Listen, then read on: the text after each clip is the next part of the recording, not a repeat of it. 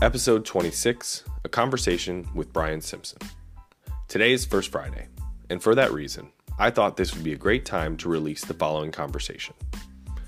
Brian Simpson, the former owner of Babbitt's Books, is one of the owners of Main Gallery 404 in Bloomington. He is a strong proponent of supporting the arts, who is focused on delivering a well curated collection of work by local artists in his gallery. For many creative people, there is a divide between the art they produce and the business of displaying, promoting, and selling said product. As a former student of the system of art education, I'm always intrigued by people who sustain themselves on their creative practices. For me, I hated having to sell myself to patrons, which is partially why I was interested in speaking with Brian. This episode attempts to be a conversation about all things art and the markets it may or may not create. At a time when we are shoving students towards STEM in droves, I think places like Main Gallery 404 serve to remind us of the value artists bring to communities like Central Illinois. As I think about the future, I can't help but feel the need to pontificate about how locally informed creative solutions may be the only alternative we have to corporate backed political policies. We must think differently about how we produce and how it brings value to the world around us or maybe how it elicits a deeper conversation. I hope you all enjoy this as much as I did. Hello, and welcome to another episode of the Keep Your Day Job podcast. I am here at Main Gallery 404 with uh, one of the co owners, Brian Simpson, and we decided to have a conversation about art and uh, the local environment. So, hey, Brian, how are you? I, I'm doing pretty good today. Yes. Yeah? yeah. Yes. Coming off your first Friday, your first first Friday, second, or our second first first Friday. Yes. Okay. Yes. How'd that go? How's traffic? You, you know, first Fridays are always good. They they took a pandemic hit like almost everything else, but they are rebounding, and and uh, we find that uh, that given the the partial comeback from the from the pandemic, that uh, we get a really good crowd Yeah. and a really varied crowd. Yeah, I think. Yeah, I think with the pandemic, more people want to go out and see different things, Mm-hmm, and so uh, so we get a, a very more varied crowd than before. I think. Yeah. Well, and this is a unique place, right? It has been a gallery since before you owned it, uh, but now you guys are doing things different, slightly different, somewhat different. Uh, And some some people come in and say, "Oh, it's nice to see it the way it was before." Oh, okay. Yeah. Okay. Yeah, nothing against the previous owners who Yeah. are good friends of mine. uh, but uh, but both of them, I think, had they had their struggles, Mm-hmm. and and the biggest struggle with anything like this is that you're not going to make a lot of money at it. Absolutely. And so there are various solutions to that. Yeah. One of the best solutions is if you have to make some money at it, you should get a different job. yeah. Uh, and and so when we took it over, we we decided that we would take it in a different direction uh, uh, and uh, emphasize more uh, wall art or high craft.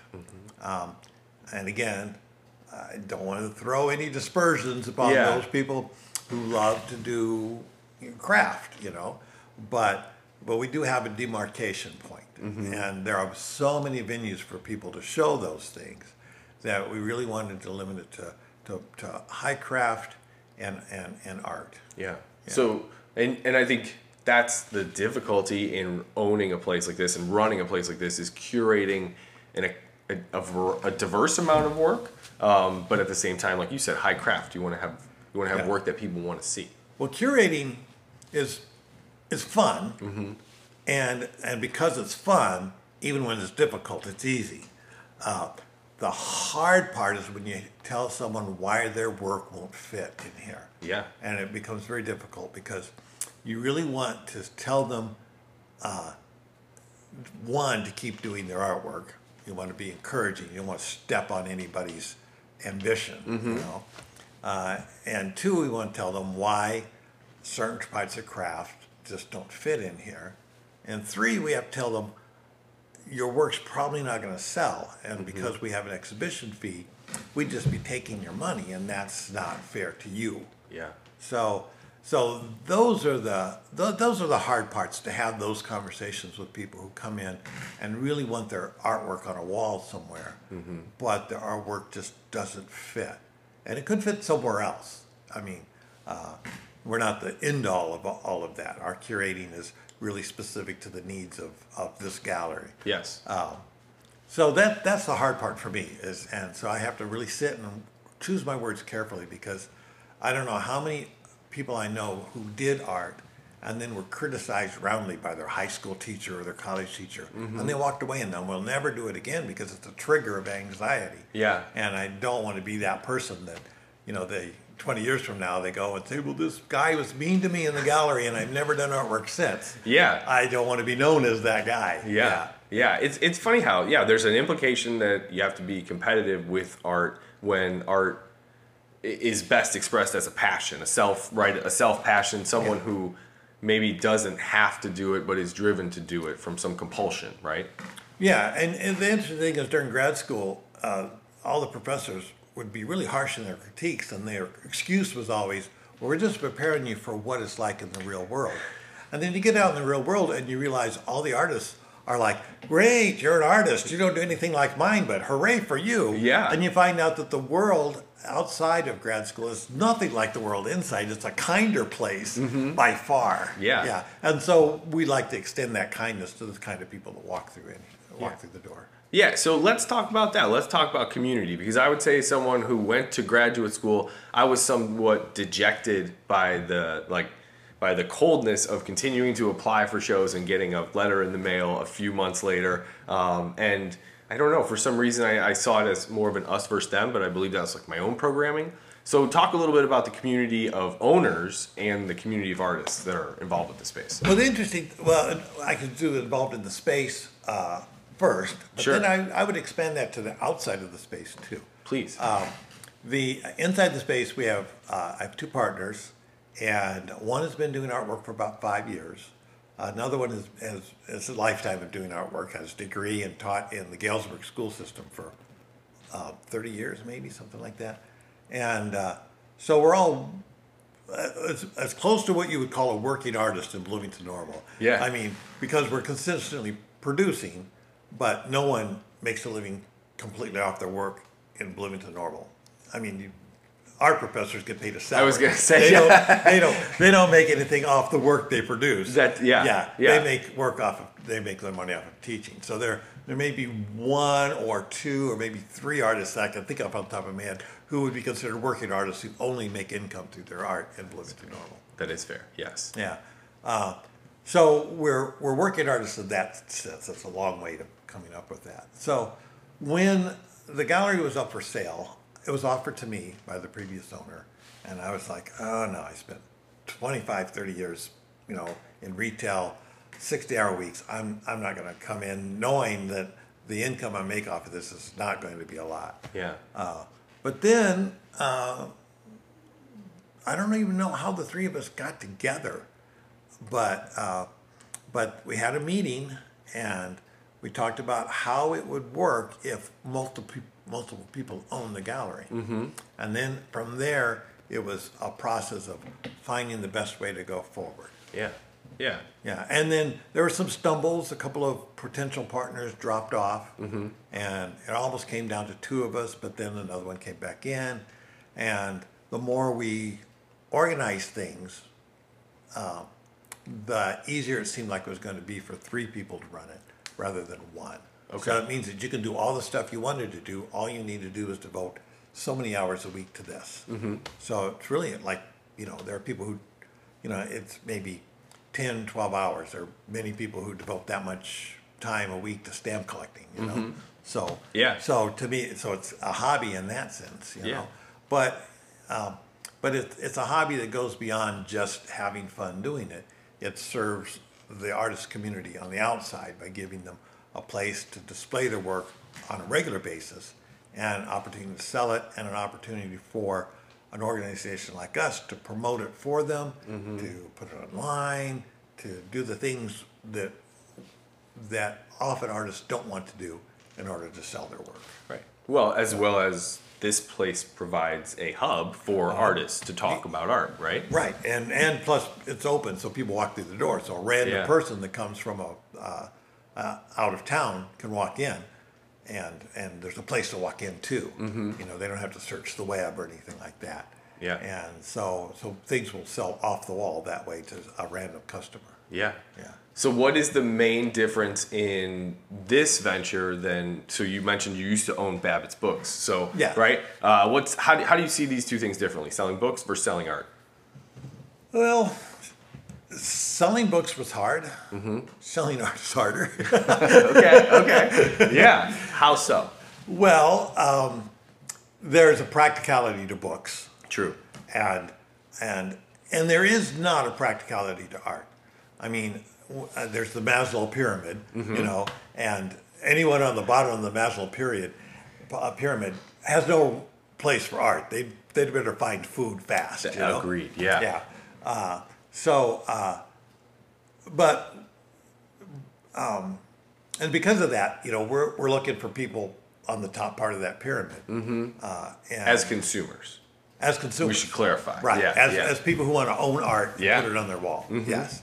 Yes. Uh, and um, so there, there's a difference there. I mean, and also I could sell a, a book for a dollar, and the value of that book was way beyond the dollar. I mean, in terms of market demand and such, it was only worth a dollar to sell. Mm-hmm. But someone can buy that book and get so much more than a dollar out of it because of what's in the book. Mm-hmm. Yeah, I, and this, it's the same in here. You get you can get more out of the piece than what you pay for it. Mm-hmm. Um, but that price point is a lot higher than a dollar. Yeah. Yeah. So, what advice, if any, would you give to potential consumers, people who want to, people who haven't bought art but want to come in and buy art? Well, um, there's there's whole podcasts that have been done on this. Absolutely. Yeah, Yeah. On how do you start your art collection? And the first thing is you ask yourself, what do I like? Mm-hmm. You know, and to know what you like, you look at a lot of things, and then the more things you look at, the more you get an idea of what you like, and and what you like doesn't have anything to do with the value system that's out there. You know, what you like is what you like. You know, uh, if you like the color green and you want to put only green artwork in your house, that is completely fine. Nobody should judge you for that, least of all yourself. You know, uh, so I would say, look to yourself, and what do you like? Then you start looking around, and. Uh, I would always say, I mean, I have bought work. No, I haven't. I don't. Well, I bought some work from artists I don't know, and I sell work to a lot of people I don't know. I sell it through Etsy and such. But um, but I would always say have a conversation with the artist too, um, because that will deepen your connection with the artwork too. Yeah. Uh, so know what you like, find what you like, talk to the artist, and then it may seem like a lot to pay for work. You know, somebody will look at a, a, a painting and say, "Oh, three hundred dollars. Oh my gosh, three hundred dollars. It's like that's a lot of money." And and but then you have start putting that three hundred dollars in perspective in your life. What have you spent three hundred dollars on? Mm-hmm. And and did you buy a DVD player for three hundred dollars? And how long did that DVD player last? You know, it's like so. I tell this story a lot, and I'll tell it here again.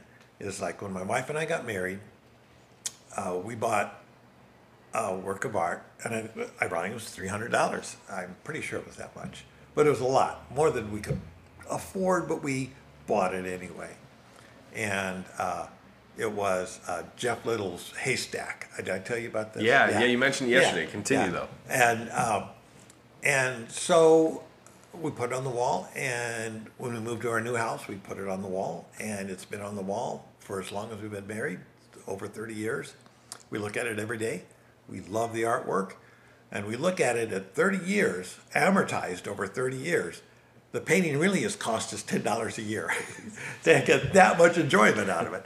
And so when you buy your first piece of art, you realize this is you're starting your conversation with that piece of art, and that conversation doesn't end. Mm-hmm. I mean, if you're buying the right kind of art that that you've looked at and come back and visited and such and talked with the artist, and you buy that art, that conversation lasts for as long as you have that art on your wall. Absolutely. Yeah. I mean, you can look at the art and think about the conversations, and you can think about the time that you've had the art and the time that the art was created. and where it's hung before, where it's mm-hmm. hanging now, and and so so three hundred dollars in that sense is not much. And the most important thing is that this is your art that you're having this private conversation with. Yes. This isn't this isn't a reproduction of Picasso. You can certainly have a conversation with many Picassos, even in reproduction. But this is your private conversation with uh, a work of art that's created by another artist, and you continue that conversation un, until your last breath. In many ways. Yeah. Yeah.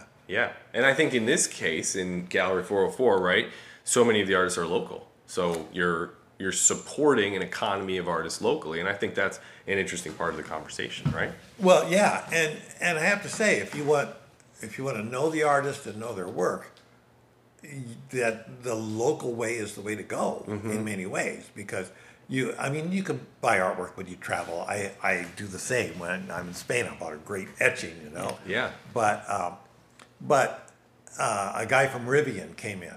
He just moved here, and he said, "Oh yeah, I don't know. I mean, I'm living here, but I want to put art on the walls." And I had to tell him, "Okay, you buy local artists, then you are part of the community, mm-hmm. and and and and that grounds you in the community. Uh, and when people come to your house, they're not going to look at that poster from a Picasso show at the Met." Right. They're going to look at that work of art that's unique and different and they're going to ask you about it Mm-hmm. and you're going to tell them about it and that grounds you with not just the artistic community here but the community as a whole and the region as a whole Yeah. um, and and he ended up buying several pieces That's yeah. awesome. yeah That is because cool. you move into town you're new in town what better way of becoming part of the town than buying a piece of the local artwork and putting it on the wall Yeah. So can I we hope talk? people from Rivian are listening to this yeah, absolutely. Keep coming in here. Well, and I, I have to say, when I came in here, I have expectations of what art should cost as a former art student, and I found this place to be very reasonable. Very I think there's a, there's a yeah. diverse range of artists here making a lot of different types of work, um, and it, I think it's it's interesting to see a low barrier of entry for purchasing art, and I think that's something that gets lost in art, and a lot of times people are just shut off to the entire experience, thinking I couldn't afford something like that in my life. Like that couldn't possibly bring me any other value than the monetary hit I'm going to take for for purchasing it. Well, you know, it's interesting because um, we've only been open a month, Mm-hmm. and I think we've had four or five, maybe three college students come in Yeah. And buy a piece of art. Not expensive, uh, mm-hmm. under under fifty dollars, more like twenty five. Yeah. But it's original, and they buy it and, and take it back to their dorm wherever and put it up on the wall. Yeah. And they've started their art collecting in college, and it- and like you said, the low barrier of entry. For mm-hmm. twenty five dollars, they have a piece that no one else has, and that's that private conversation with that piece from there forward. You Yeah. know.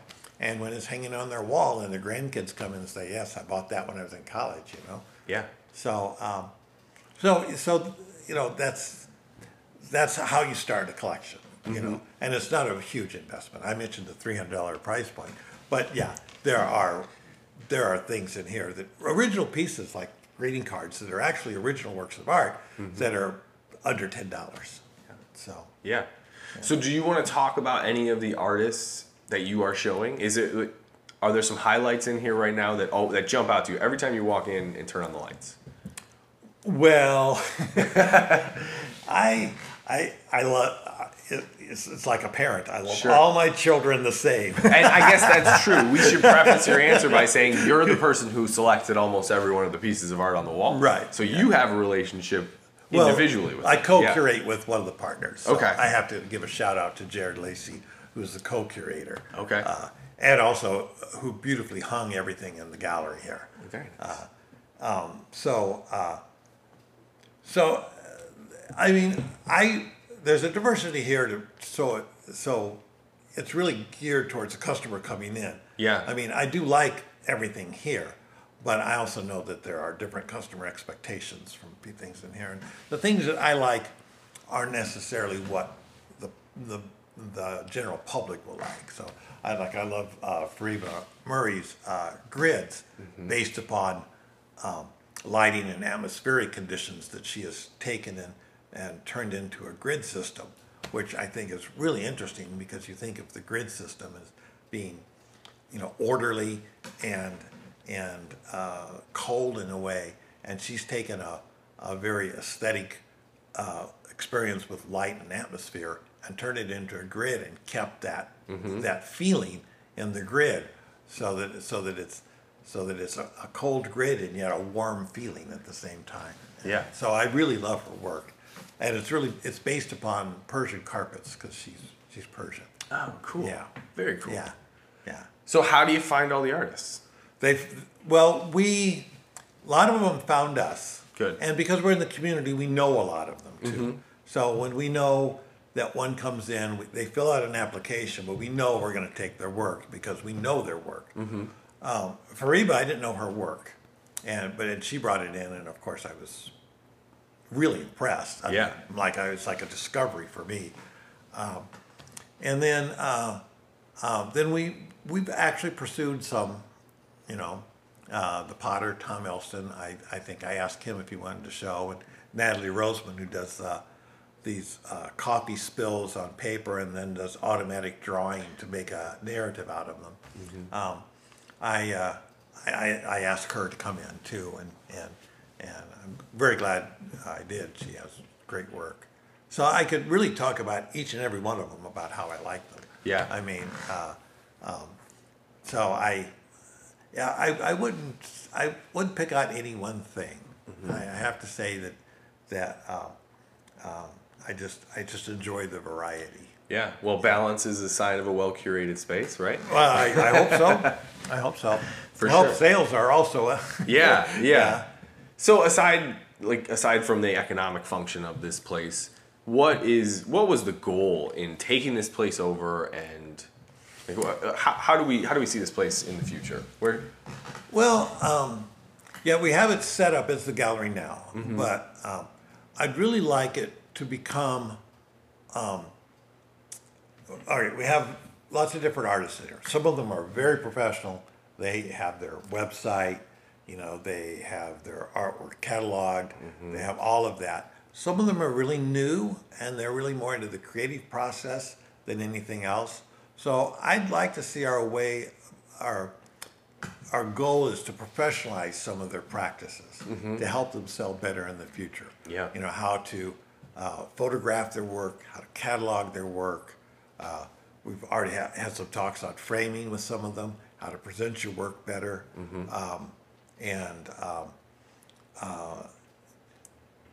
um, that stuff's interesting though because right? You mentioned there's people who excel more on the creative side. I'm one of those people who yeah i've never had a website. It doesn't that not that part just doesn't it's not in my brain. So it's it's helpful to know that if as a gallery you're interested in an artist you're willing to invest that Well, as an art major, it was never in my brain either. then I ran a bookstore for 25 years. yeah and then it's like, oh, okay, you really love doing your work, but you know, if you think of it in terms of that bookstore, you could do this and this and this, and you did it in your bookstore, so it should be easy to do it in your artwork, and it was. Yeah. Because I had I had figured this out, this organizational method that yeah, if you impose an organizational method over your the way you do your work, things are so much easier on the other end. yeah So I mean, you you do your work, you just go crazy, do your work, but then you step back and you and you organize it. You do this, this, this to it, this to it, and you know I have my pile of second chances. So if the drawing's not good, it goes on there. Maybe I'll revisit it someday. Maybe I'll throw it away someday. Then I I catalog and then I enter uh, what I want to sell on Etsy, and then I take off what Etsy when I want to frame and put in here, and so um, so I have this whole system, and it's nice. The, I, the goal is to, to professionalize people's work. Yeah. Because um, you can do the greatest artwork in the world, but you know someday they may discover that sealed room where all your and they're going to say, "Oh my gosh, this guy was a genius. He's dead now, but he was a genius."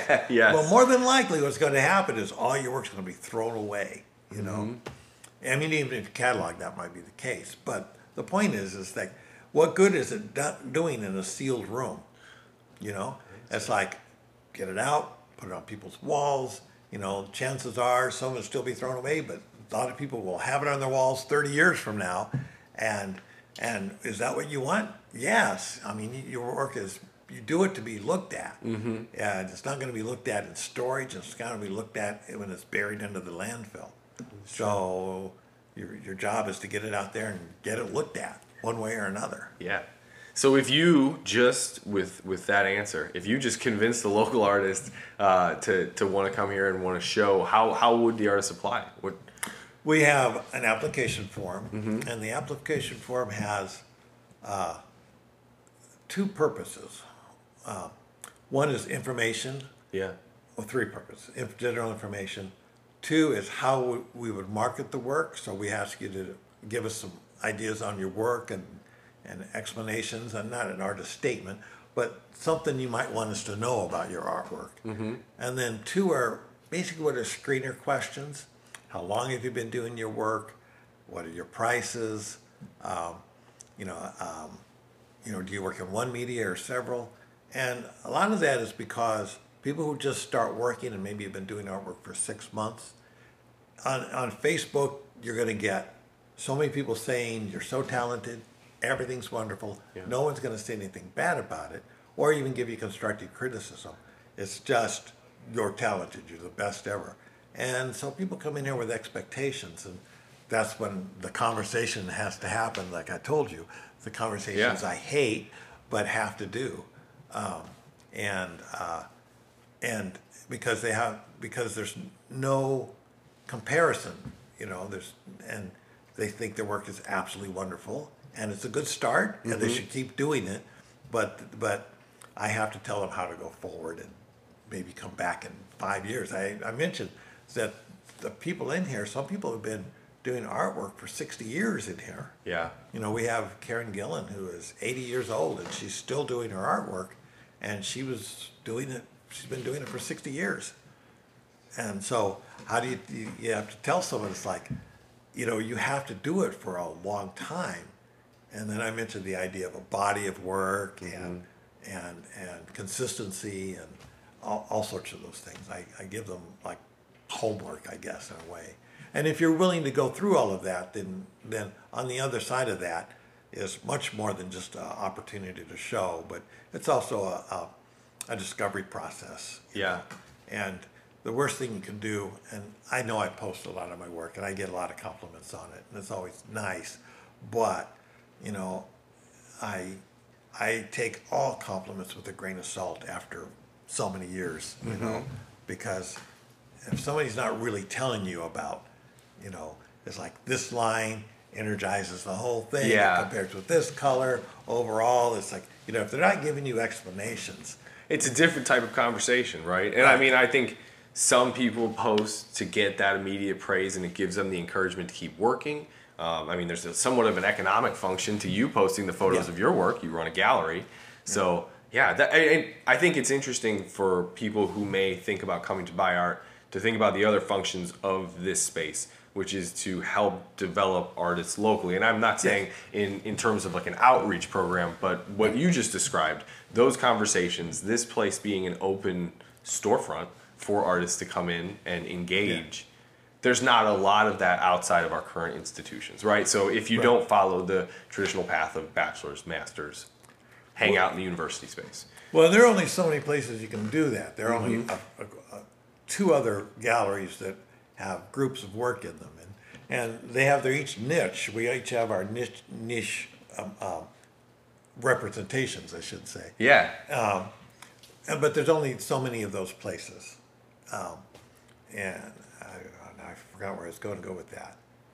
But at any rate, yeah, it's there are only some places where you can come in and look at local art and and and engage in the, the conversations we were talking about. And and outside of this, you can't go to a to a university gallery and have the same conversation. That is true. Yeah, commonly Yeah. the artist Yeah. is not there unless it's an opening. Openings are busy. That a lot, a lot of those conversations. And also, there are there are more barriers to seeing the art at a at a university gallery Mm. than there are here. And I could tell you about that because there are some people in here academically trained Mm-hmm. and some not. Okay. And I would challenge anyone to tell the difference. That is true. I would say, okay, point on the walls and tell me who's got their MFA. And it's like, okay. And I bet the ones you point to aren't the ones that have the MFA. I mean, I the ones that have the MFA have great work in here. Yes. I'm going to say that Yeah. right off the bat. Well, and I think but I'm going to say that the quality work is like it's hard to tell the difference between who has it and who doesn't have it. Right. I think the the off the bat, the unique attribute of someone who has an MFA is the time they've invested and literally the mon- the money they've invested in themselves for their own work. And you called it out really well, though. Some people may have started art six months ago, so they don't have that same relationship with time, but it doesn't mean that those two times can't exist in parallel. Right. And one can be developing while the other is potentially staying stagnant. I mean, I have to say, my 20 years of life drawing is much more of an education than I had as a master's student. absolutely. Yeah, and it was all developed in my head, working with a group of artists, drawing every Tuesday night. Yeah. Yeah, Cool. Yeah. Well, let's wrap this up. Tell everyone how they can get a hold of you, and it looks like someone's here at the door to purchase some art anyway. Oh, that's all right. We'll get back to it. If they want to come here, how, where, where are we located? How can they get a hold of you? Well, how can they see called- new art? It's called 404 uh, Main Gallery 404. And it's called that because it's 404 North Main in Bloomington, and it's a gallery. Yeah. So, uh, so we're at 404 North Main in downtown Bloomington, um, and uh, it's consult Google; it'll tell you exactly how to get here. Yeah, but you're on you're on Facebook, Instagram. Facebook, Instagram. Mm-hmm. Yeah, we have our own website for uh, maingallery404.org. Okay. Uh, I didn't mention that we were a low profit, incorporated as a low profit corporation. Oh well, let's before we stop this conversation. Okay. What does that mean? Let's talk about that. Well, there there are basically three ways that you can incorporate. Basically, there are subcorp subcategories and such, but there's uh, a regular company, most commonly called an LLC, Yeah. limited liability corporation, uh, and there's a not-for-profit corporation uh, where you uh, where the profits aren't distributed among the groups. You have to have a board to make sure there's oversight that the money is spent in a, in a service way. And then in between that is an LC3, which is a low profit corporation or low profit company, I guess. We're not technically not a corporation. And, uh, and that is a hybrid between the two. So they expect that you're going to make some money, but they also understand you're not going to make much and and that you are providing the community with a service that's hard to find anywhere else because you can't make money running it. Okay. Uh, and uh, and and so as a low profit corporation, you can accept donations. You can it's not not tax deductible, but you can accept them. Uh, you can have volunteers. Uh, you can get grants, all sorts of things like that. Oh. Yeah. So, are you actively looking for grants now? Do we? Do you have any? Not yet. Not yet. Not Okay. yet. We're really looking for a, a, a business model that provides a minimum amount of profit Mm-hmm. so that we actually at the end of the year end up with some walking around money basically. Yeah, yeah, Yeah. yeah. There's a value to physical space in 2021. Uh, so, yeah, so we're trying to work that in there where some businesses practices, some standard business practices that will give us some profit. We're not looking to make a lot. yeah. Uh, but uh, but we but that's in our back pocket if we need it. Mm-hmm. You know, if we're looking at stuff and we find a grant that works, well then yes, we'll apply to it and such. But right now we're just working on the basic uh, organizational side of, of the business. So, you know, we have we take Square, we have um, we have a spreadsheet for inventory. Uh, all this we have. I mean, none of this happened before, so we've we've made big, huge changes that way. Well, there I go again, having the creative side of my brain take over and not ask the business side questions. That was really informative. Cool. So yeah, I mean that's that's a whole nother thing though, having to inventory all of this work from different artists and and to have maintaining it. I Yeah, don't even the think key is to do it from the start. yeah, that's true. do it from the to- first piece that comes in, and then it's a lot easier as time goes by because you just add the few pieces that come in. Very Yeah. cool. Very cool. Otherwise, it's just this huge task, you know. Mm-hmm. And so, uh, and I previous owners, I I would watch the gallery from the previous owners. So for four years, I've come in occasionally and sat for the gallery for them, and all that time, I was basically just taking notes, you know, Mm. about how this would work. And luckily, the two partners I have, uh, Eileen Backman, who is the back office, so she handles all the bookkeeping and uh, uh, the legal stuff and all of that. And, uh, and then Jared handles all the hanging and everything. Cool, cool. Well, there's another customer at the door. I'll let you get to that. Okay. If there's anything we can account for, it's inconsistency. So thanks very much for the You're time, welcome. Brian. And You're that's a wrap.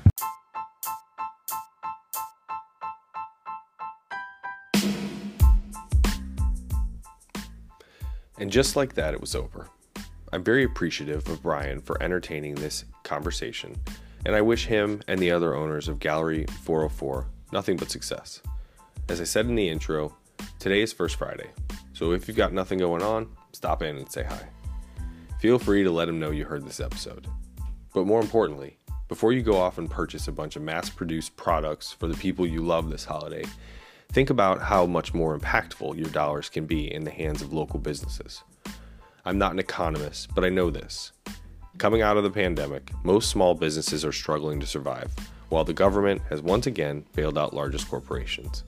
In my opinion, the best idea is to support the people you feel are helping make this community the place you want to be. In this case, not only will you be helping this gallery, but you'll have a unique gift to show your loved ones how much you care. As always, thanks for listening.